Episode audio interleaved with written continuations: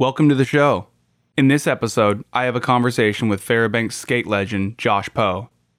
Josh got a taste for skate culture as an army brat in Germany, where he spent a lot of time skipping school to skate with friends. He got to Alaska in two thousand five by way of the Air Force and caught the tail end of the Borderline era, years that were marked by substantial growth in the Alaska snow and skate scene. After Borderline went out of business in two thousand six, Josh recognized that a void was left in the Fairbanks skate scene, so he and a few friends started Mission Board Shop. Mission was around for about four years. Drastic changes in retail and a small community ultimately made it impossible for a small shop to stay afloat.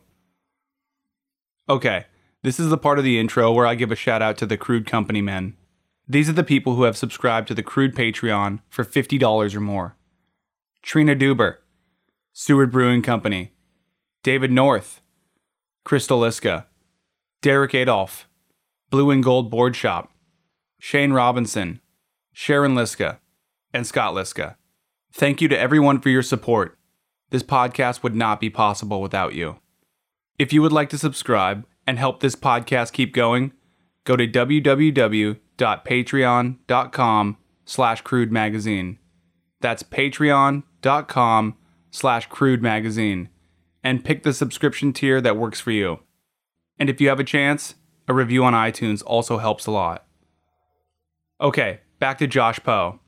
I called him at his home in Fairbanks, a kind of adventure compound in the woods where he and his family skateboard, come up with stunts, and generally just have a good time. Using a hotspot on his phone, he connected a mic to his son's computer and we talked about skateboarding, using one of those pre-approved credit cards you get in the mail to start a skate shop in North Pole, Alaska, and the time he met Animal Chin, the wise old man from the classic skate video, The Search for Animal Chin. So here he is, Josh Poe.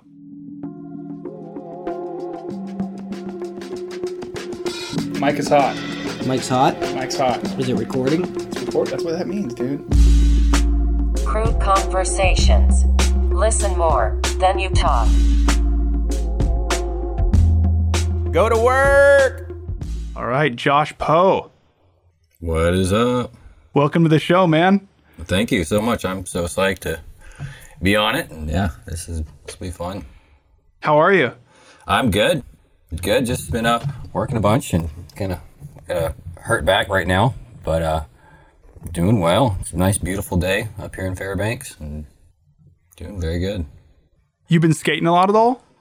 Uh, yeah, I've taken it easy the last couple weeks. Like I said, my back's kind of been in pain. I always go on and off with pain, but uh, I get out when I can. It's pretty busy with a bunch of kids and trying to balance and juggle everything. But yeah, I, I get out when I can. I think I went skateboarding while we were camping with the kids uh, last weekend, which was fun.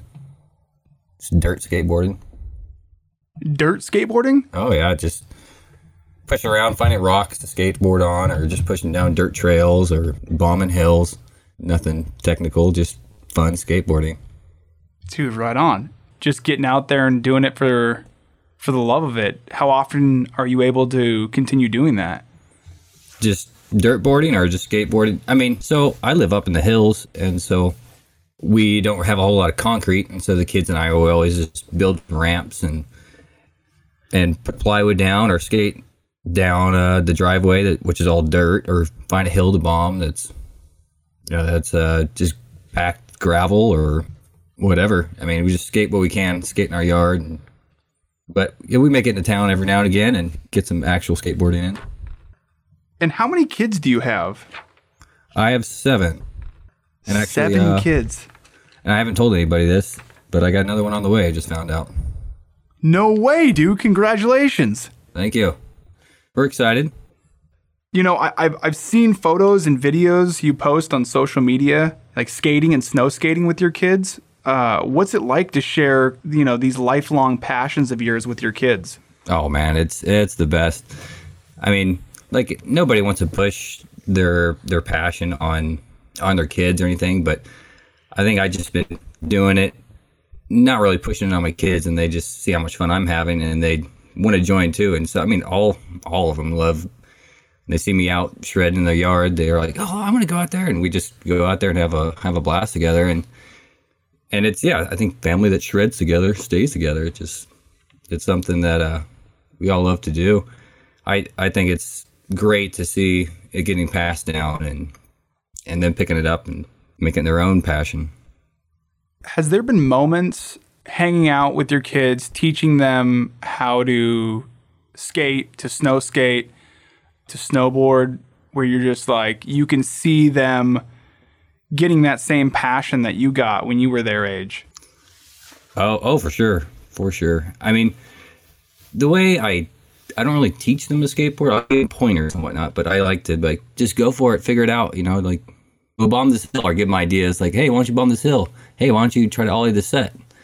And they're like, kind of like, oh, I don't know. Just, just do it. You'll be all right. I've been doing it for a long time. You'll be fine. And so I encourage them, and, and yeah, they do it and they ride away, and they're just, and you can see that look in their eyes like, wow, that actually worked. Like that was the most amazing feeling ever. And then soon you see them just doing it on their own. It's like, yeah, I want to jump off stuff. I just want to go jump off the roof. And, and yeah, it's just a, it's, it's great to see them taking it on. And I haven't been too scared for them yet, but I'm sure there's going to be a point like, um, I mean, I've actually had to be the fun buster a few times and be like, no, I don't think we should be playing with gasoline. and, or at least be safe about playing with the gasoline. And, and so, but yeah, I, I think it's a blast. Be safe playing with the gasoline. Well, I mean, I, I like to be around as least like the fire marshal. I mean, if they come up with a good stunt or good idea, I'll let them run it by me, and then we'll, uh, we'll do it safely and nobody gets seriously hurt. Uh, a couple years back, you were at Tailgate Alaska up in Thompson Pass, mm-hmm. and you were snow skating, and your kids were there, and the piece of wood that you guys were landing on was eventually lit on fire. Is that oh, yeah. some of the is that some of the uh, the fire shenanigans you're talking about? Yeah, just stuff like that. It's it's really not too dangerous, but it's just fun to add that added little danger to it. And, and yeah, we just we do things like that, and I always try to. I made enough mistakes doing it the wrong way, so I know, like, okay, we shouldn't have the gasoline downwind or downhill of the fire. I I was actually doing a stunt once with a buddy. I was, he was, uh, I wanted to get a shot of him longboarding through this huge fire, and he's holding the chainsaw. And so we just had a puddle of gas and lit it up. And then I was like, oh, I, I need to have the gas can away from it. Anyways, there's like a trench that runs down the hill, and the fumes had gathered into the trench, and it just starts lights up and starts running towards the gas can, and I seen it going. I was like, no, because we're outside in the forest, and I was like, man, if this thing goes up, we're gonna start like a huge fire. This could be bad news bears. And so I run and I snagged this gas can just in time, and yeah, luckily nobody was hurt, nothing was burned down. We got a cool photo out of it. So our mutual buddy Brandon Smith helped yeah. me out with with uh, questions for this, and he mentioned that you have a compound in the woods. Oh yeah, it's the the, the front yard and backyard. Yeah, we just I was telling you earlier, we just kind of build stuff all over the place, just from plywood that we found at the dump, or ramps that I built over the years, or rails that got thrown away, and and we'll just build thing after thing after thing. And um, I guess my favorite one is I got this bridge that I built. Like, it goes to a tree, probably like a twenty-foot bridge, twenty-foot long bridge, and it goes up to a tree that's got a quarter. So the, the quarter pipe is this stupid steep corner I built way back in the day. Just, I don't know why I built it so steep. And uh, and so the quarter is sitting on the bridge, which is probably about a good, I don't know, six, seven feet off the ground. And then the top of the quarter, it's like another seven foot quarter. So you're good, you know, fifteen feet or so off the ground when you get to the top.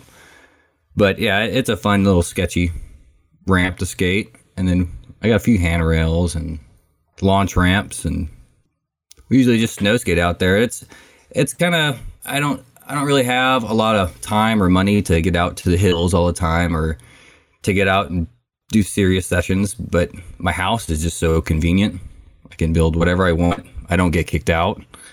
I can pyrotechnics if I want. I can, yeah, I mean, I can do anything out there. So yeah, I, I love my yard, and just, and I can do it with my kids too. So I think it's just the perfect spot. I know you would never say this, so I'll just say it for you, but dude, you're you're a local legend when it comes to skating, man. No, I don't know.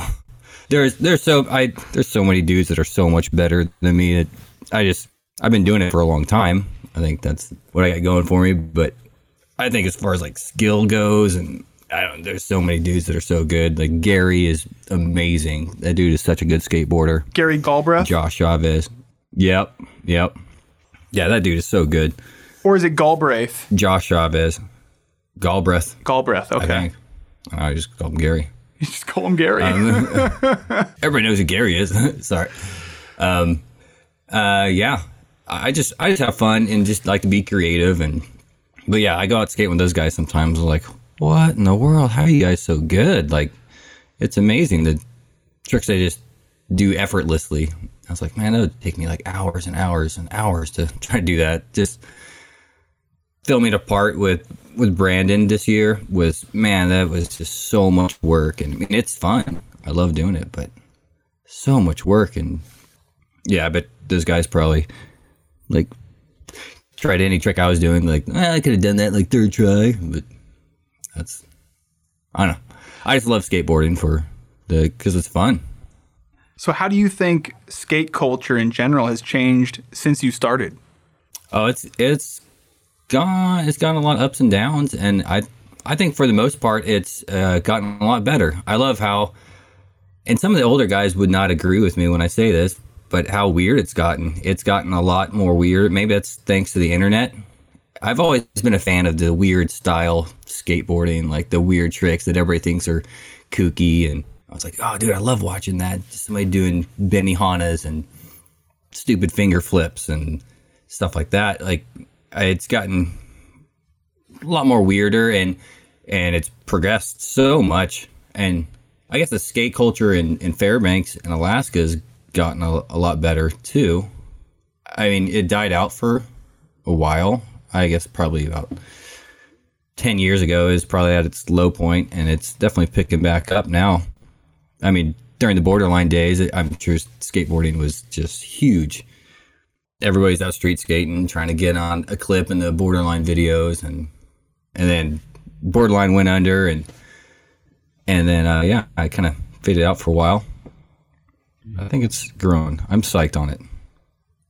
Do you think that it's getting back to what it was? Uh, no, it's never going to be like where it started. It's so mainstream now, but there's all these like subgenres of skateboarding, and it's uh. There's a lot more variety in it. Like, there's all kinds of different types of hip hop and all kinds of type of metal and different punk, and like there's so many sub genres of it, and so you can follow a more specific uh, type of skateboarding, I think, that you like to watch or see. I mean, I like to watch all skateboarding, but especially local stuff. That's probably my favorite thing to see grow is the locals shredding. And do you see in local skating, is there people kind of subscribing to all different kinds of genres of skating as well?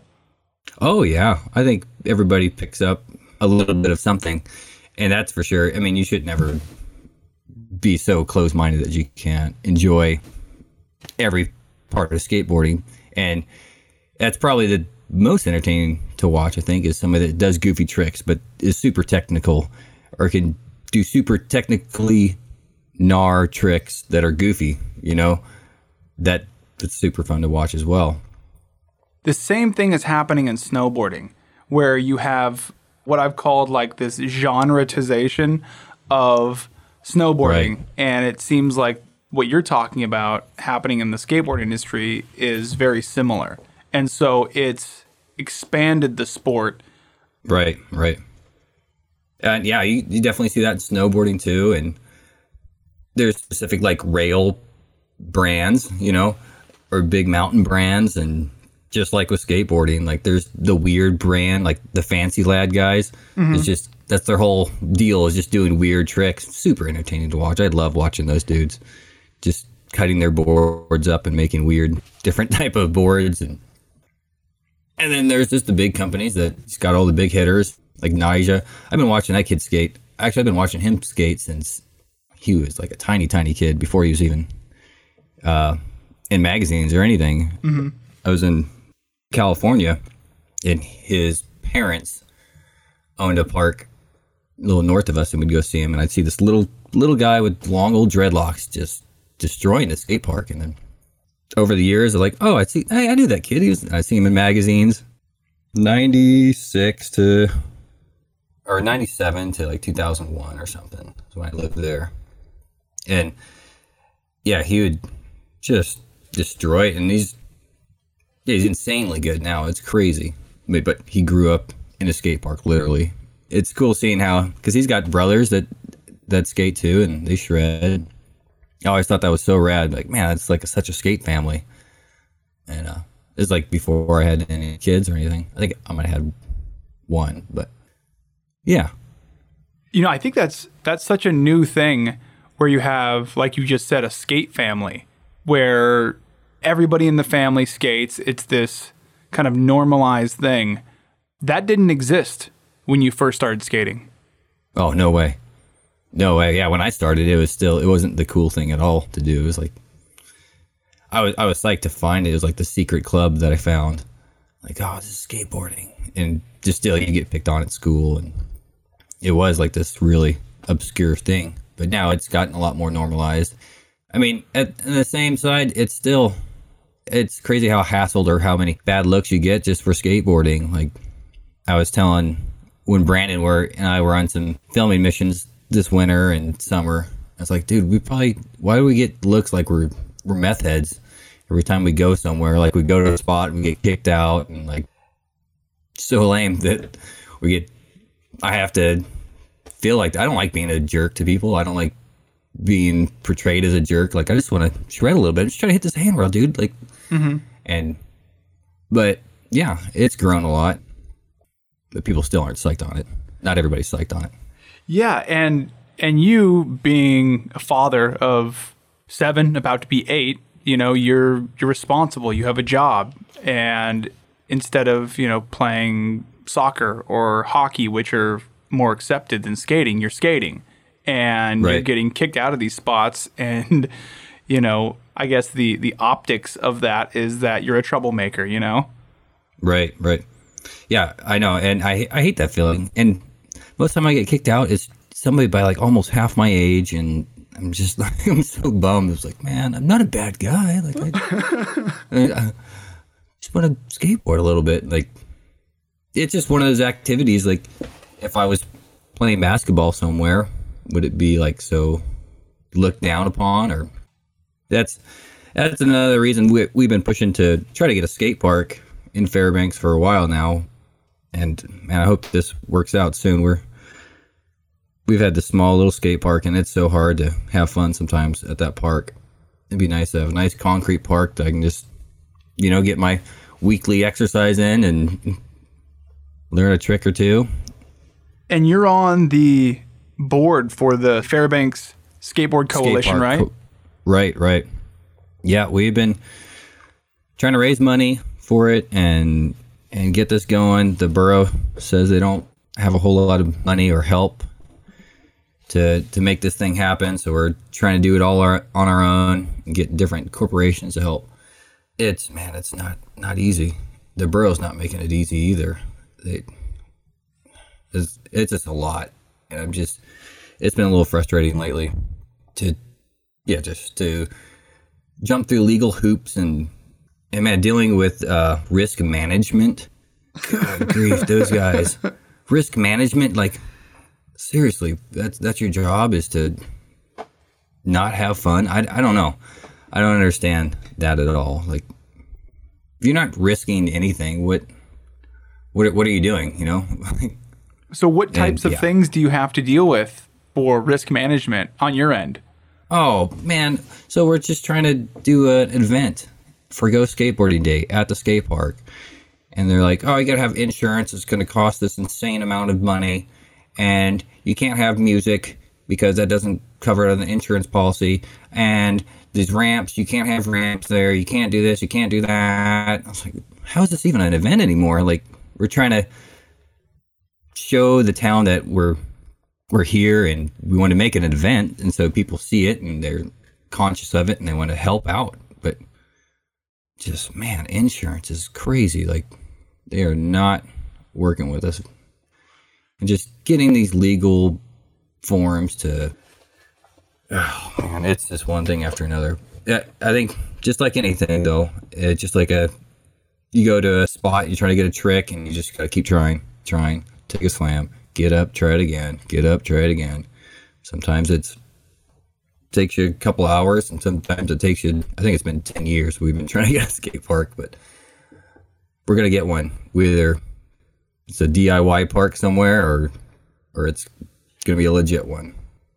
So you just kind of alluded to this, but what have you learned from skateboarding that has transcended to your to your life as an adult?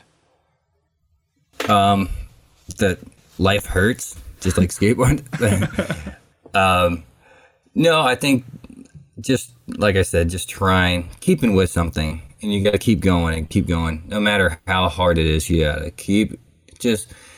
With a, a marriage, like, it's not always easy, it's not always fun, but it's something, if you keep trying, you're gonna, it's gonna have a payoff. It's gonna, you're gonna have this beautiful um relationship, and and just like raising kids, you gotta, sometimes there's ups and sometimes there's downs, and you guys keep trying. And yeah, I think, I mean, even for me to keep on skateboarding has been like a challenge over these years. Just, there's been so many uh, things that kept, kept me from doing it. I mean, my wife's not always psyched on me going out skateboarding. I get home late and I'm just barely moving. I'm like, oh, I'm hurting, I'm hurting. Or just being gone from skateboarding. I always wanted to get her this shirt. I love my wife. She's been so supportive of me skateboarding for so long. She could have just called it quits a long time ago, but she hasn't. And, you know, the Thrasher shirt is like a picture of a girl. She says, oh, God, why doesn't my boyfriend skate? I wanted to get a a shirt that says, oh, God, why does my boyfriend skate? Why does my husband skate? You know, and her crying. That's probably more accurate depiction of, of it. A grown man skateboarding still. Dude, we're going to need to make that shirt happen. Yeah, yeah, yeah. She'd be psyched, I think. Consolidated Skateboards made a shirt that said, skateboarding ruined my life. And I bought it and I gave it to her. No, she loves it. She, I mean, yeah, but not all the time. You know, something that, that Brandon told me, he said that you lived in Germany when you were a teenager. Yeah, yeah, that's probably where I started uh, skateboarding the most, or that's where, like, my high school years, and just I started a skate crew, and yeah, that's probably where I got hev- heavy into the skateboard drug. And uh, yeah, it was a blast. We would, I mean, public transportation in Europe is insanely good. I mean, we'd skip school and we'd literally get on a bu- on a train and go across the country. We'd skate these nice, beautiful marble ledges just all day long, just goof off all over Germany, and then we'd jump on a train to make it back for dinner, and mom and dad be like, how was school? Oh, it was great. Just yeah, that was such an experience. I mean, because I was I was a military brat, so there was a bunch of other military brats, and we all just explored all over Europe together. And we had I had some German friends, and yeah, that, that this was back in, so what was that, ninety-seven to no like ninety-six to no, it had to be further back than that. ninety-five to ninety-eight or something like that. ninety-five to ninety-eight, okay. Yeah, ninety-five, ninety-eight. And um, yeah, it, it was just the early years of skateboarding, giant pants, small wheels. Or um, not early years of skateboarding, but that year, you know. And it was such a good time, a good experience. Made little skate videos using the V H S tapes and the giant Uh, camcorders, and editing with like the two date the tape decks. Such a pain. Like I, I still got a copy of it somewhere, and it's just static, and it just looks gross. Between each clip, it's like just this gnarly looking. But anyways, I mean, it was memories. Yeah, I I think still some of those friends skate, actually. Do you stay in contact with any of your buddies from Germany? Uh, not really. I mean, I see them on Facebook every now and again. But I always, I got friends all over the place. I'm always inviting them, hey, come visit me in Alaska. Come visit me in Alaska. Because, I mean, me traveling all over the place with seven children is not like the easiest thing to do. So, and Alaska is kind of like the vacation place. And I, I love having the excuse for people to come visit me so I can tour them all over and I get to explore my my own backyard. So was there a skate culture in Germany at all?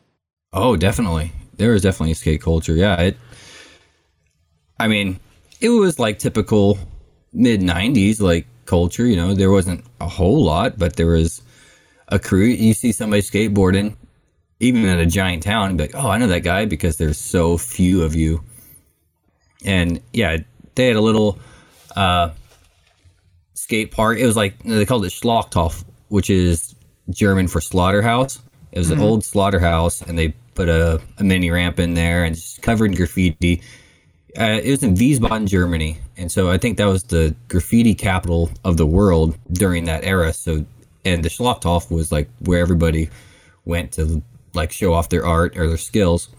But yeah, it was this crazy place just covered graffiti and ramps. And I remember it was my, I think it was my freshman year of high school.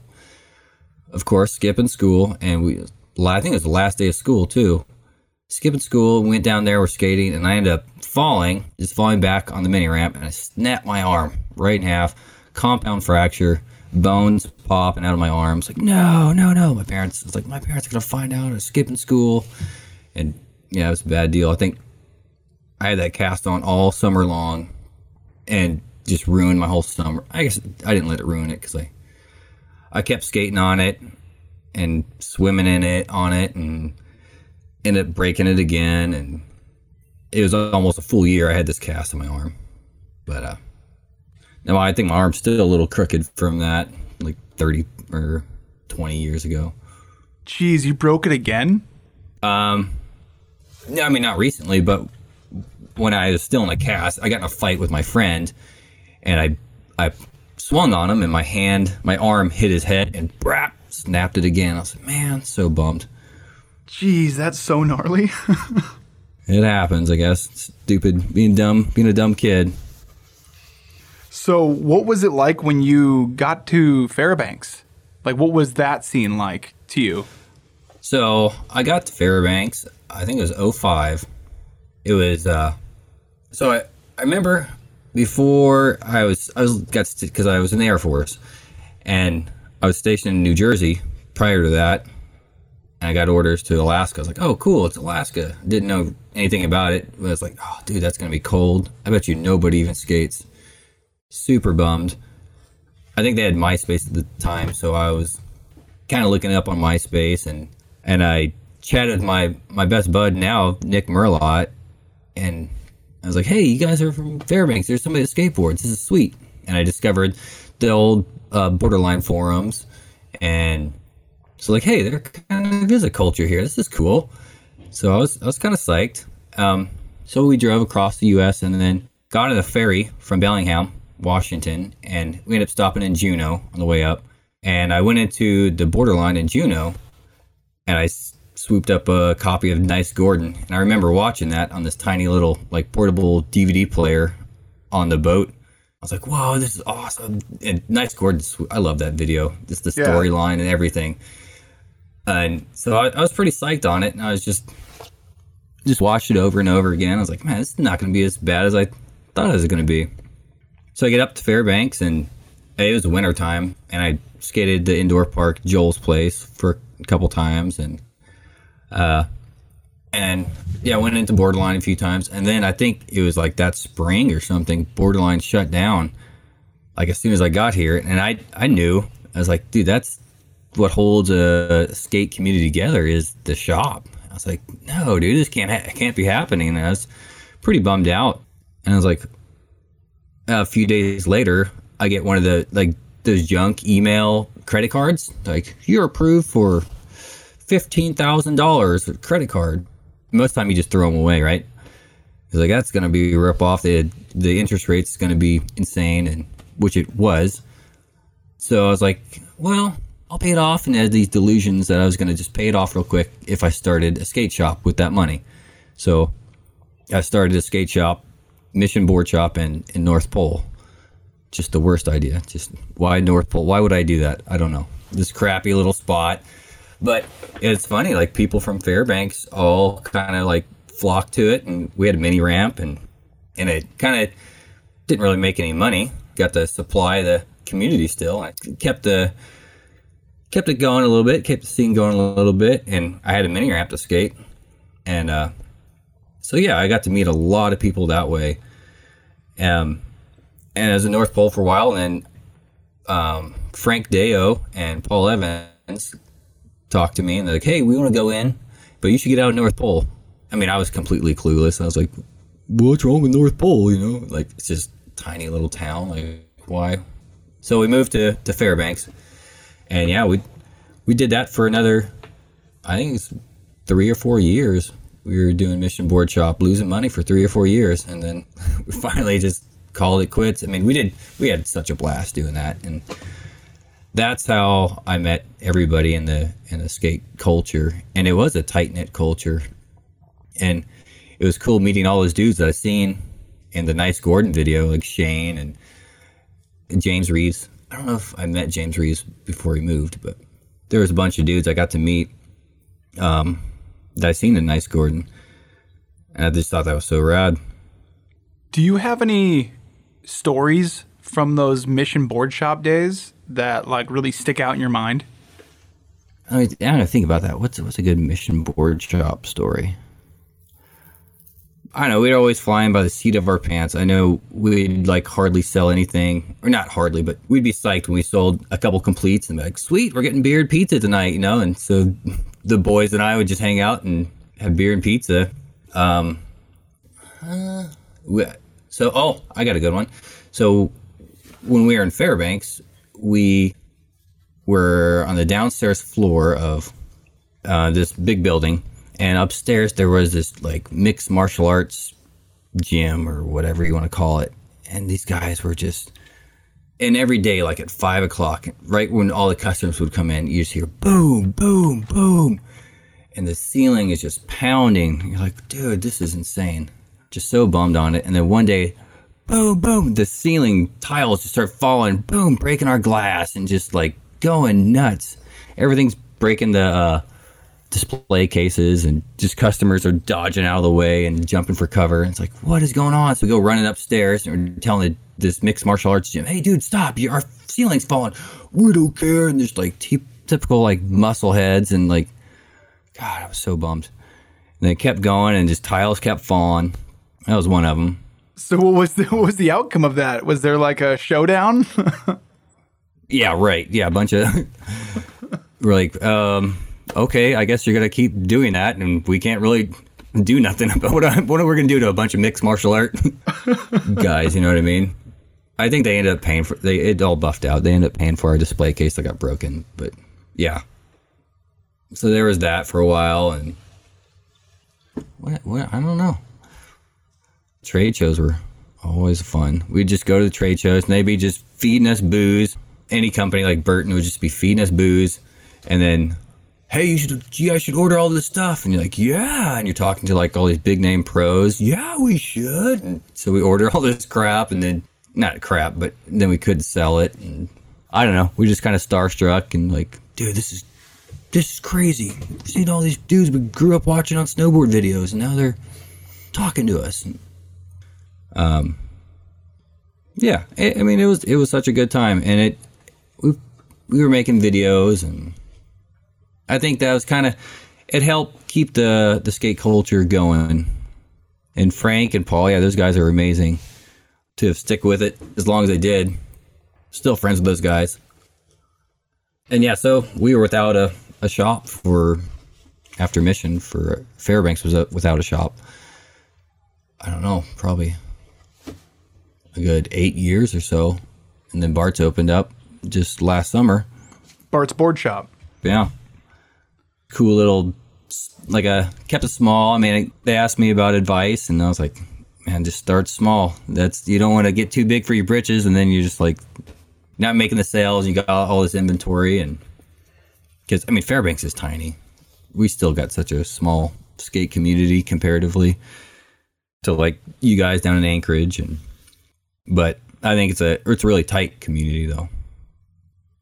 You know, you said that you started Mission because there was this void, you know, left by Borderline in Fairbanks, and then Mission was around until it wasn't around, and then it was eight years till Bart's recently, you know, started. And so, I mean, what what is the importance of having that local shop? Man, it's it's huge. It really is. And like Jason was saying on your on the Crude podcast a while back, like it it just brings people together, and you're pouring into the community. You're doing events. You're trying to make things happen. You're trying to grow the skate community. It's it's so huge. It's what makes or breaks a community. And yeah, it's, that's what the community revolves around. Especially a community like ours. Like we don't have a, a, a decent skate park where there's like a, the local hangout. When I, when I was living in California, there was this, such a skate park culture where everybody would hang out. And you just meet up with everybody there and, and shred the park all day. But a town like ours where there's not really a, a decent skate park or a decent spot to meet up per se, like the, the skate shop is the spot where you go to see all the homies and see the latest videos and pick up your gear and, and see what's everybody, what everybody's up to.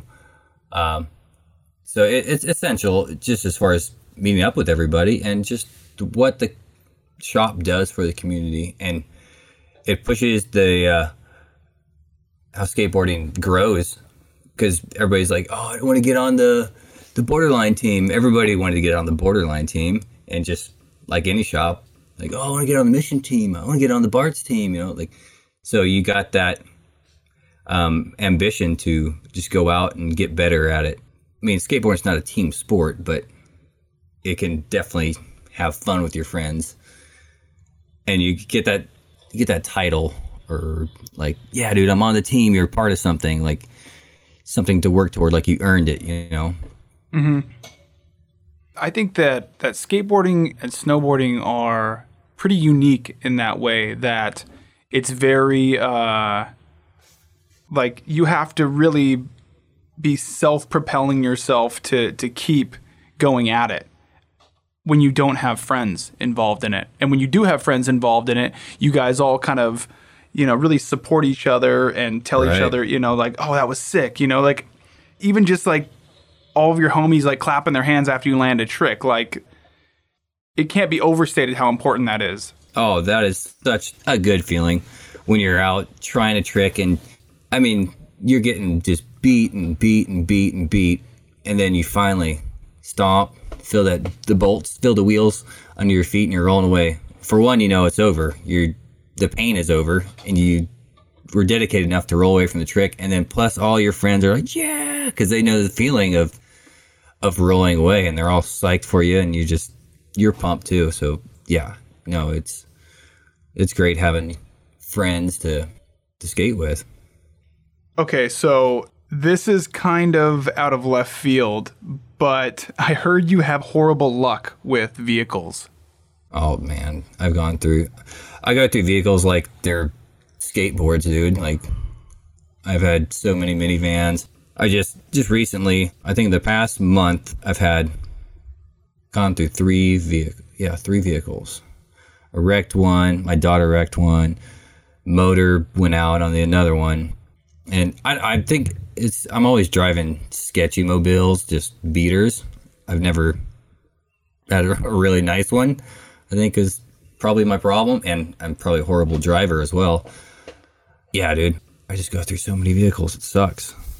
If I could get a sponsor from like a used car dealership, I'd be psyched.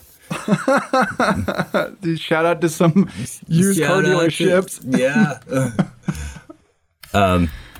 Yeah, no, I wrecked quite a few of them. I think one of the first ones I wrecked was, or here's a back to a Mission story. When I had Mission, um, somebody came in, they're like, hey, uh, I got this minivan. What, what can I trade you for? This minivan. I was like, uh, how about a pair of shoes and a board? So I traded him to this like beat up minivan. And then I think it was like the next weekend, I convinced his, I don't know, three or four of us, three or four more people to go down on a trip to Anchorage. Like, dude, let's go film on a filming mission. And we're going to go film stuff down in Anchorage. And yeah, the steering is just super loose on it. And um, I was churning left on, like off the highway going down towards Anchorage, and this truck tried to pass me, and we just got T-boned super bad. Like, it literally, I don't think anybody's wearing seatbelts or anything. It was bad. But yeah, we all just walked away, and that was that was one of the one of the bad, the worst ones. But yeah, van was totaled. We had it camping out at this campground, and the guy that hit me didn't want to give me his insurance, and man, it was such a pain. But we ended up getting this nice like Escalade or some super nice S U V for the rest of the trip from the rental company. So, score. Yeah, yeah, it was a fun trip. So I was also told that you have a story about meeting Animal Chin.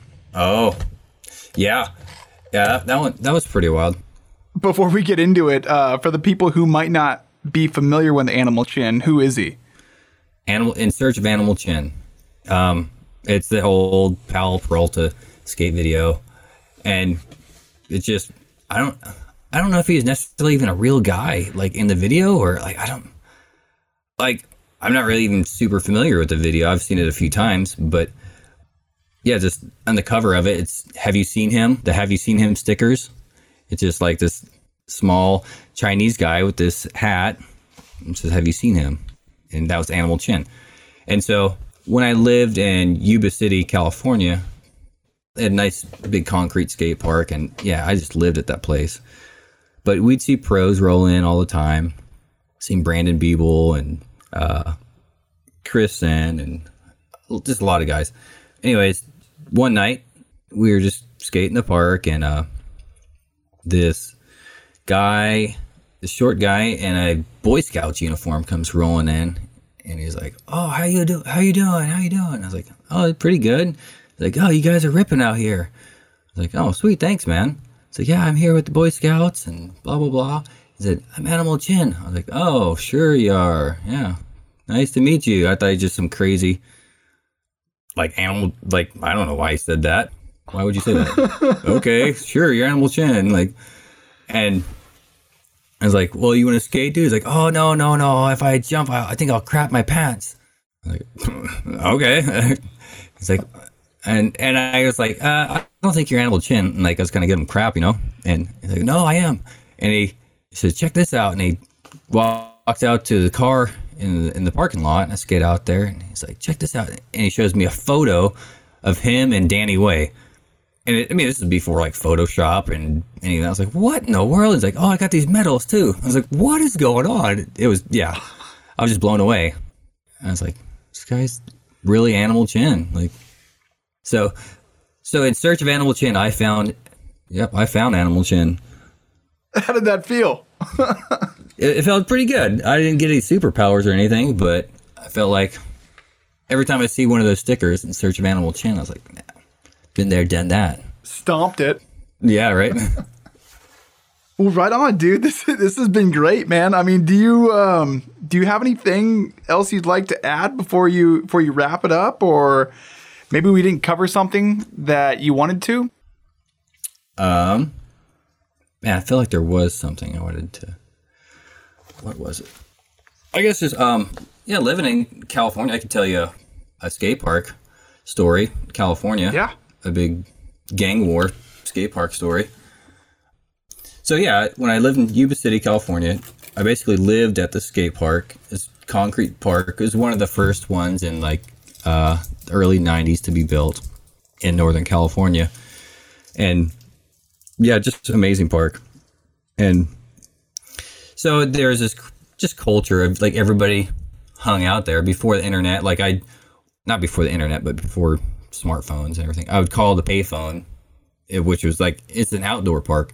And so somebody would answer, hey, where's Bobby at? And that's how we'd get a hold of each other, you know? And, but yeah, just, it was just so many crazy things that would go on. So Yuba City was named by Thrasher as like, what do they call it?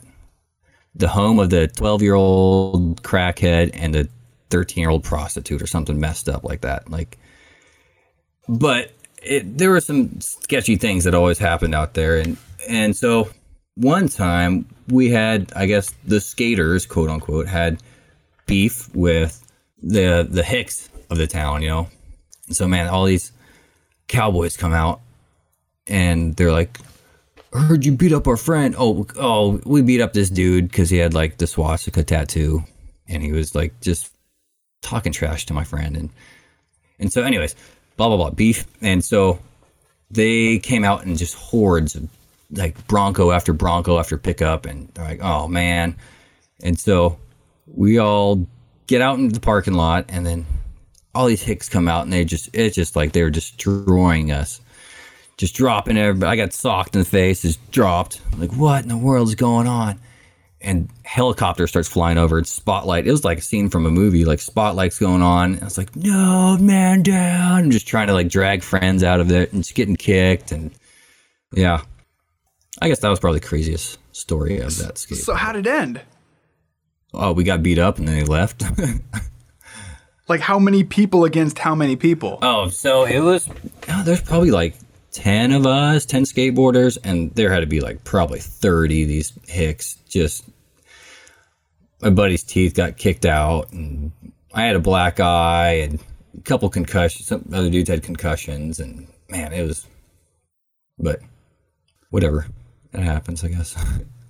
And I guess that's the only entertaining story I can think of off the top of my head right now. That's pretty crazy. You know, I feel like I feel like you've had a pretty crazy life, dude. Oh, thank you.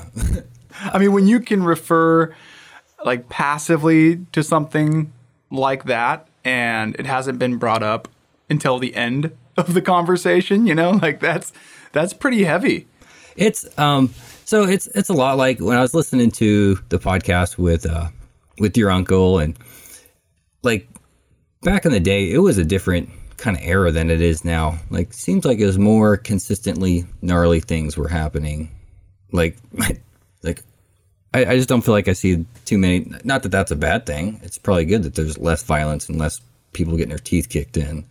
But yeah, I, I feel like we just grew up in a different era than it is now.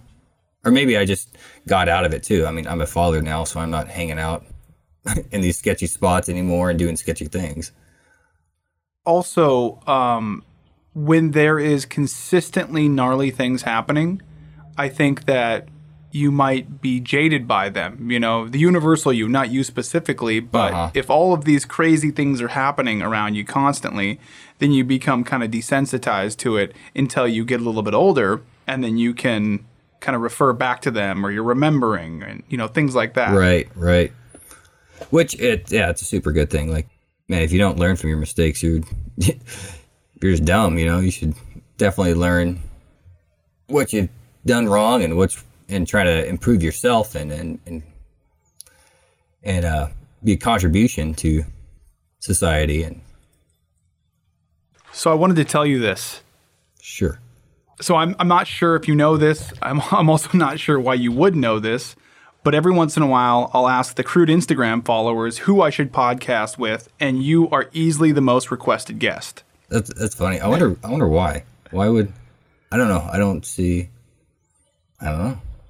I think it has to do with you being kind of an old head in the skate scene in Fairbanks, as well as like just just the way that you carry yourself, right? Like you, you're a cool dude, you know, you, you just hang out and you're in the mix. And then in addition to that, you're bringing your kids along, you know, and now your kids are in the mix and they're all, all hanging out. You're just not that dude over there. You're, you're, you know, one of the crew. Oh, well, that's, that's good to know. Like I, I haven't outgrown. I haven't, I'm not the old guy quite yet. I mean, I'm probably the old guy, but not. You're the elder. Too old. Yeah. I think in, in fifteen years it'll be interesting when my kids start infiltrating the the skate culture, and there's gonna be a lot of pose around. So thinking about that, how would you like the skate scene in Fairbanks to look when your kids are old enough to, you know, be the ones doing it? Yeah, yeah, no, I, well, I would, I would definitely like to see a skate park, a nice concrete park. That's that's really what I would like to see, and yeah, I hope I hope they're doing it and being creative and and just being different. I, I don't really have any worry that that's going to be an issue just from watching them grow up. They're already individuals. Yeah, I, I would like to see skateboarding grow and it grow and grow and grow. And I think a lot of people can enjoy riding a board, riding this little wooden toy. I'd like to see a shop just like still alive and, and pushing the scene, a local shop. Yeah. I can get behind that. Yeah. So as a skate elder, what are some words of wisdom you can leave us on? I would say don't give up. I mean, just because your your situation is different, like just because you have kids or or a, a job or something that's holding you back, like, I mean, you got to gauge what, what's important, but it doesn't mean you have to stop having fun. You can still push around on board and and still keep at it. Yeah, I think just dedication, keep going at it, and you're gonna you're gonna get that payoff of landing bolts if you try hard enough. It's like gold mining. Like if you keep on mining, you keep on mining, you're eventually gonna hit the get a nugget at least. And yeah, that's what I'm I'm psyched on, is a roll roll away every now and again. I mean, it's been I mean I'm almost thirty-seven years old. I kind of gave up on getting a sponsor or anything. I mean, that's every like kid's dream, you know. I mean, I gave up on that like eighteen years ago or, or when I was eighteen. And yeah, just recently I felt like people are sending me um, boards and like, I mean, I, I got to a point I was like, man, I don't even have money to be buying boards anymore. So Fair Game Skates hooked it up, and then forty-nine Supplies sending me um, gear. And yeah, I think just keep going for it. And even if you don't make it somewhere, quote unquote, as long as you're having fun, dude, like, yeah. You know, I've heard that before where, you know, once you kind of stop caring about making it to this end point, and in this situation, it would be, you know, making it to being a pro skateboarder. Once you, you kind of stop pursuing it in that way, did you notice that you were doing it for yourself again, that you were kind of like more revitalized and you're pursuing it for yourself? Um, I mean, I, get, I don't think I ever like that was my whole goal was to get sponsored, but I was like, oh, it'd be so cool, you know? Mm-hmm. But yeah, I mean, I've always just kind of skated for fun, and and as, as long as you're having fun, dude. I mean, sometimes it's it's good to have a goal, like filming for a video part. Sometimes that's not fun, actually. It's like, oh my gosh, there's so much work. I'm just getting beat up, but the payoff is good. I mean, the harder you slam, the better that rollaway feels, you know? Yeah, absolutely. And I, yeah, I feel like I've taken some pretty hard slams, and yeah, and that's probably what keeps me hooked is that, that rollaway. Like, oh, dude, I finally got it. Like, sometimes it's so painful. But it's worth it.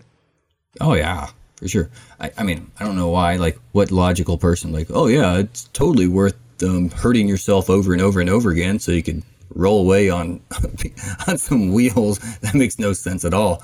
But I don't know. I think that Maybe. actually just makes a pretty good metaphor for life. Right, right. No, it does. You're totally right. Well, right on, dude. This has been awesome. Yeah. As always, I appreciate talking to you, man.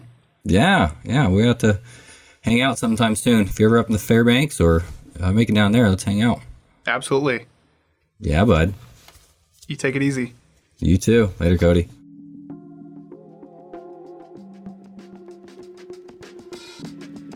For more information about how you can support local grassroots journalism, go to www dot patreon dot com slash crude magazine. Crude Conversations is written, hosted, and produced by me, Cody Liska, for Crude Magazine. Music was produced by Alcoda Beats.